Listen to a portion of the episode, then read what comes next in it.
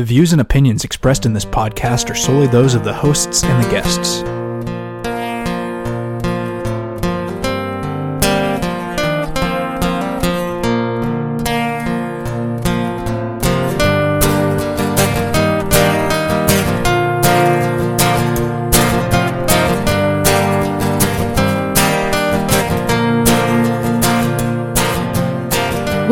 Kirksville Weekly, a podcast exploring the people and issues that impact the city and its residents. And now your host, Ethan Gable.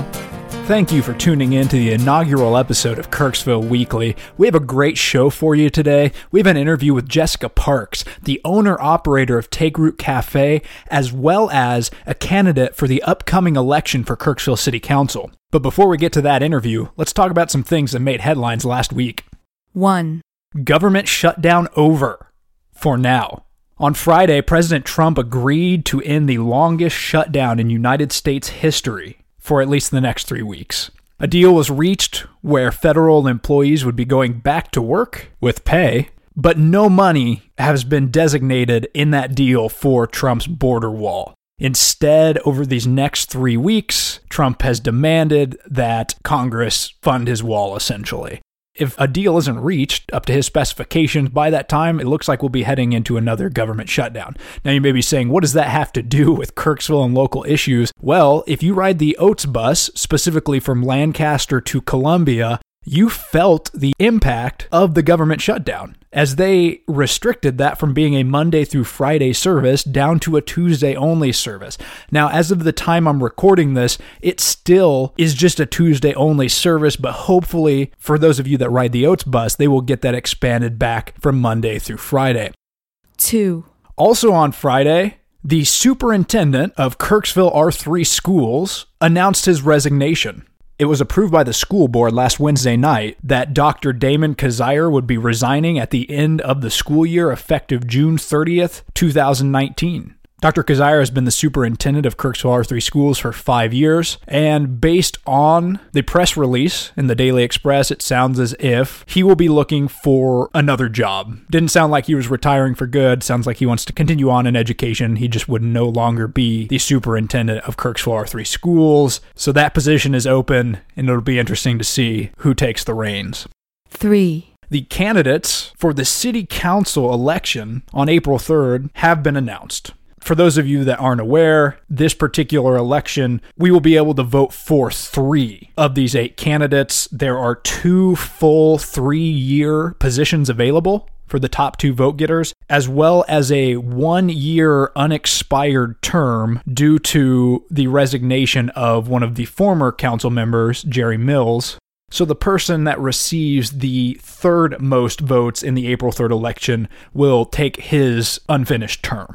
Those announced running Zach Burden, who was actually appointed to fill the unexpired term of Mr. Mills, Chuck Long, also an incumbent, Jordan Weichelt, Kevin Alm, Steve Reiser, Donald Smith, Daniel Joyner, and my guest today, Jessica Parks. All right, Jessica, thank you for joining me. If you can go ahead and tell our, our listeners a little bit about yourself. Yeah, um, I'm Jessica Parks.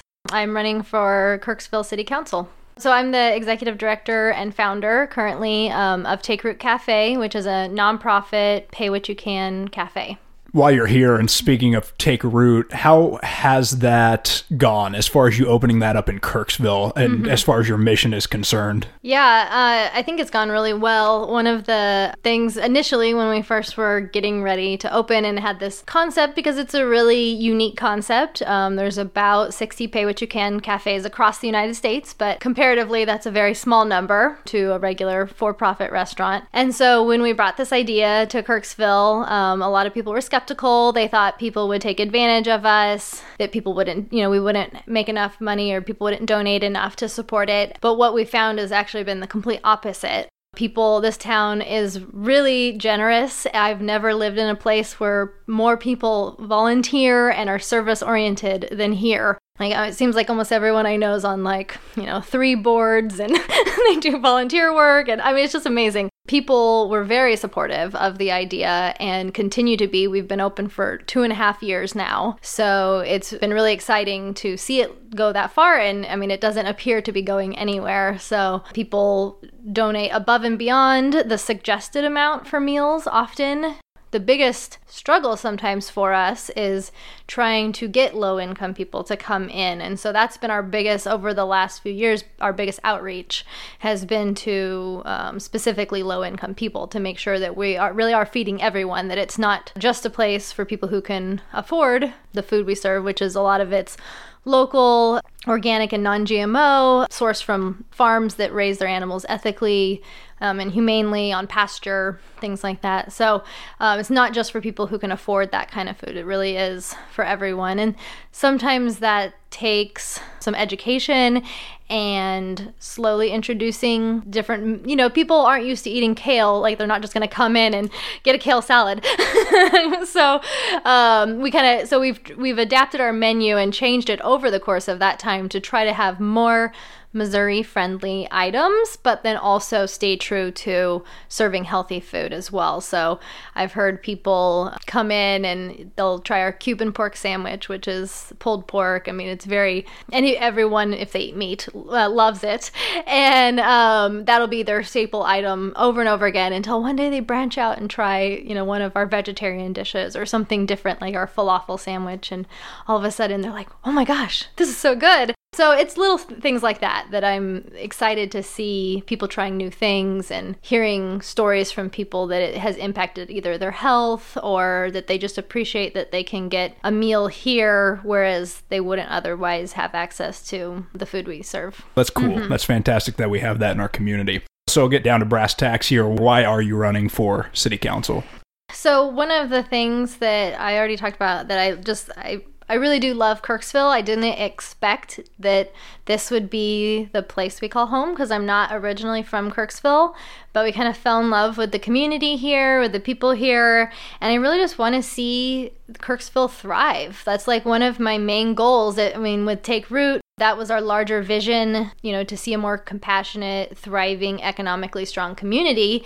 And that's kind of the same reason why I'm running for city council now is that I want to kind of expand that reach and not just do it through the avenue of food and supporting our local farmers and things like that, but I have an impact in our local government. And so I really believe that people should have a voice in their local government and we should have active council people that respond to the needs and desires of the community. And so that's one of the things I really want to do with my campaign in the next few months, but also if I get elected, that I really want to be an accessible and active council person that people can feel comfortable coming to me with their concerns, with issues, with projects they're excited about.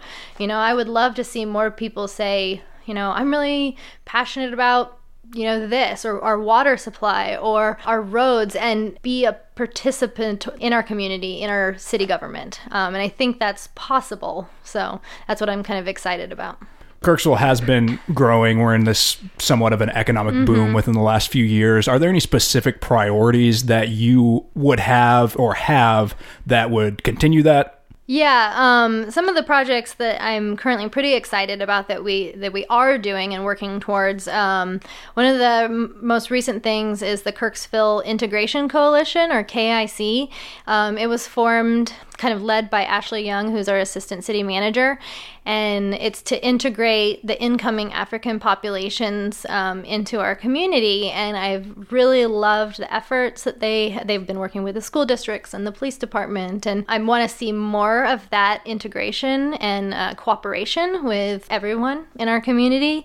Another thing I'm really excited about is the new Parks and Rec Aquatic Center they're building. I really appreciated how much of an effort the city put towards listening to people and what they want to see in an aquatic center, and that they actually took those ideas and then now they're implementing them. One thing that unfortunately that doesn't include is a community center. They decided that with the current budget that they couldn't afford to do the community center with the sales tax that they got for that. So that would be something I would still like if I was elected to council. I would still like to see and figure out a way to have some sort of community or convention center because that I believe is a needed thing um, in Kirksville. The only spaces currently that are really large enough to hold like big conferences or conventions or meetings are uh, Truman and ATSU. And so it would be nice if there was a space that was maybe separate or like maybe downtown because I also love downtown.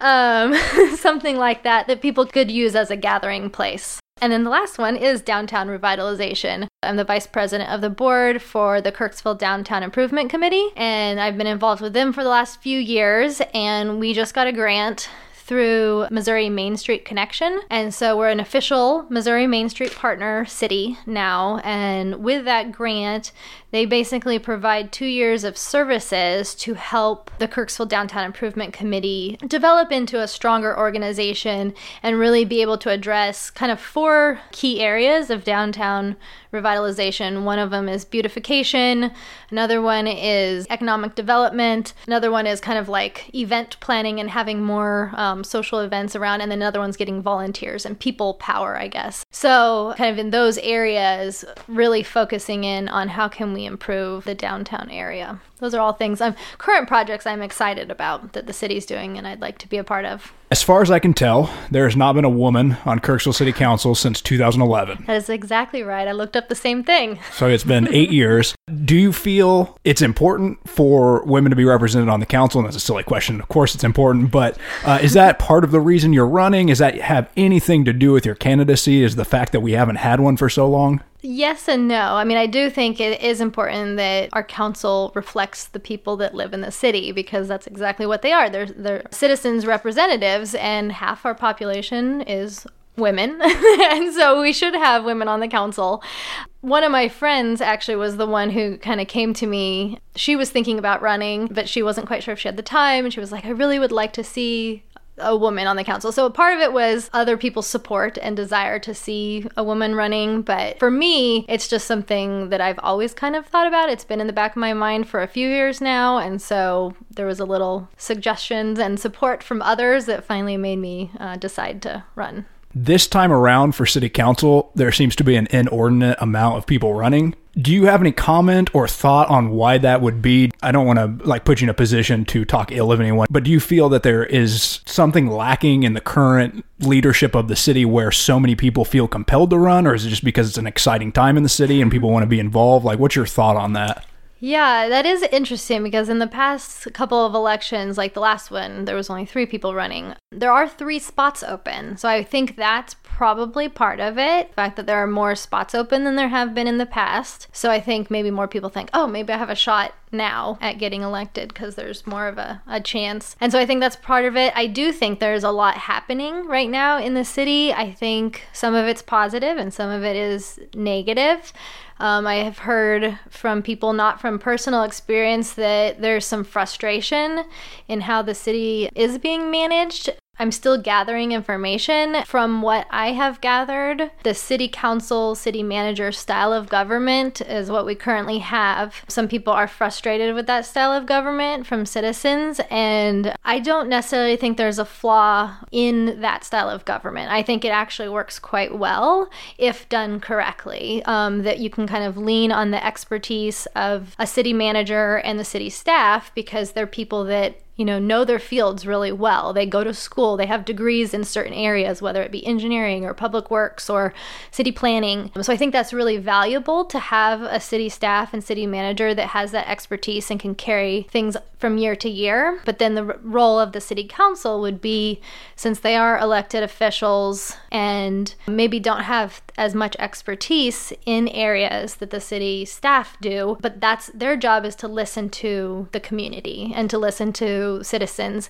and bring those voices to the table. And then I think if you have a correct balance, you're going to have the expertise of city staff and you're also going to have the needs and desires of the community. And then hopefully that creates a really good partnership. All right, so it's April 3rd.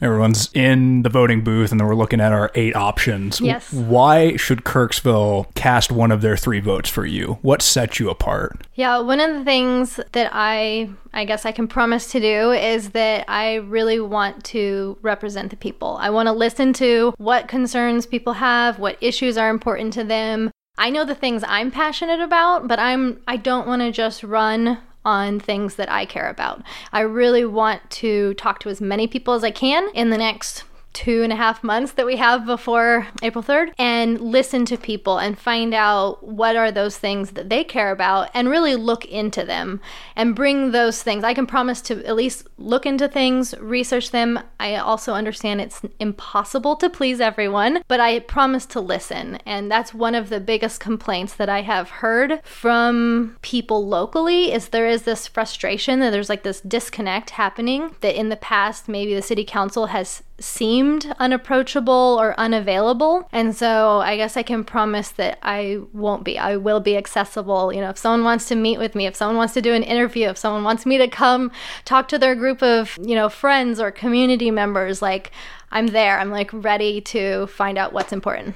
Before I wrap this up, I'll just give you a moment. Is there anything you want to tell the listeners that you haven't said already? One of the things, too, that, um, so in the context of being available and being active, is I really believe that and maybe this is another reason why a lot of people are running right now is i really believe that we should have transparency and accountability and integrity in our city leaders and I really think there's a lot of positive things happening in the city right now. And I think putting a little extra effort in those areas of like, okay, let's listen to people, let's let it be known what is needed. Because one of the things I was finding as I'm I've been actively doing more research to find out what's happening in our city, what's happening in the county, what's happening with elections, how many people are registered to vote, all of those things. I'm feeling like they're they're out there and you can find information, but it's not as transparent and easy as one would think. And so again, that creates the image that maybe our council people aren't accessible or aren't available or don't want to hear what people say. Not that they actually don't. It just looks that way. And so I think with a little bit of extra work we can get to a place of really positive change and positive growth in the city where people feel like they're heard. Let's say someone listening wants to learn more about you or get in touch mm-hmm. with you or view some website or something about you. Where can they find you? Right now, I do have a Facebook page for my campaign. So that's Jessica Parks for Kirksville City Council. They can just search that on Facebook. I also have an email address if people want to get a hold of me if they have a question. And that's Jessica Parks for, like the word spelled out for, Kirksville at gmail.com. So either way, they can get a hold of me um, through Facebook or email. Awesome. Well, I appreciate the time you've taken to speak to our listeners, Jessica, and I wish you the very best in your election. Thank you so much. In the interest of fairness, interview requests have been or will be sent out to all those running for Kirksville City Council. And before we get out of here today, I would like to share with you a special segment that will likely happen every episode. We have a look into sports from a contributor, the sports writer for the Kirksville Daily Express, Austin Miller. Northeast Missouri has kind of turned into an Arctic tundra the last handful of weeks. There hasn't been a whole lot of athletics going on. But next week, Kirksville's Annabelle Zimmer is finally signing with Truman to play softball on Wednesday at 10:30 in the Kirksville Library. Annabelle, over the summer, had two tears in her labrum and missed all but four or five games for the Tigers this year for softball season. And when she did, she couldn't do any throwing because the tear was in her throwing shoulder. And so she could only hit. Ended up having a big hit in the Tigers district title game, giving them their first district title since 2010. So it's kind of a nice end to her road of finally coming back from this injury and deciding to play at the local college and get all this out of the way. And she can kind of put that stuff behind her. But after talking to her yesterday for quite a while about everything, it's kind of been a blessing in disguise for her. It helped her tighten up some of her mechanics to make sure she's not putting any extra torque on that shoulder like she might have been before. Kind of a gradual wear and tear that led to her injury. She kind of referred to it as her new shoulder. And now going forward, she feels like she's kind of tightened everything up and maybe she's better off than she was maybe a year or so ago before everything. Thanks a lot, Austin. Thanks to everybody for checking out this inaugural episode of Kirksville Weekly. We'll see you next week. Kirksville Weekly is a production of Sarcast Media. New episodes are released every Monday and are available anywhere you get your podcasts. If you have a topic that you'd like to hear discussed on the show, email us at kirksvilleweekly at gmail.com. Thanks for listening.